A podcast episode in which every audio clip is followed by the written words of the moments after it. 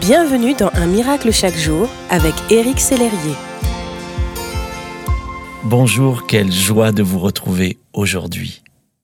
Le titre d'un miracle chaque jour est Vous avez été choisi. Avez-vous déjà essayé de vous représenter la grandeur de Dieu? Notre intelligence et notre concept de Dieu sont si limités que nous ne pouvons mesurer la grandeur de Dieu. C'est ce qu'a constaté le roi Salomon lorsque la construction du temple de l'Éternel fut achevée.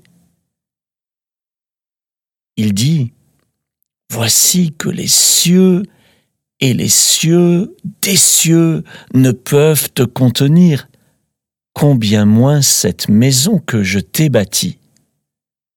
Le temple de Salomon devait être magnifique.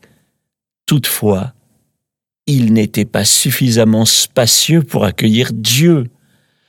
Pourtant la gloire du Seigneur a rempli le bâtiment tout entier. Notre compréhension de l'univers et de son Créateur se résume souvent à ce que nos yeux peuvent observer ou étudier.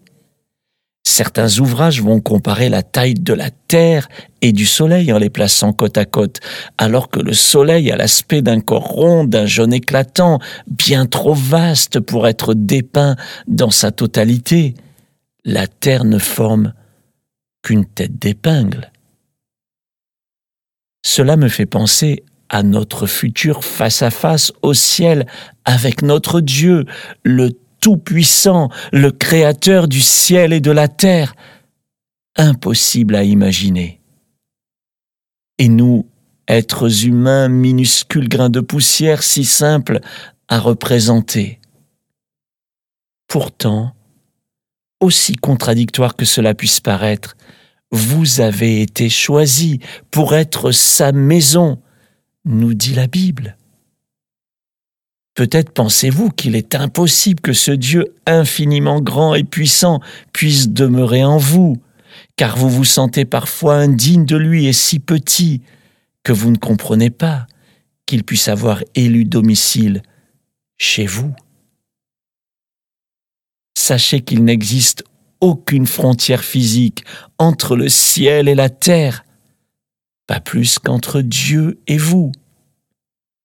À partir du moment où vous lui donnez toute votre vie, il occupe tout l'espace et aussi celui de votre cœur.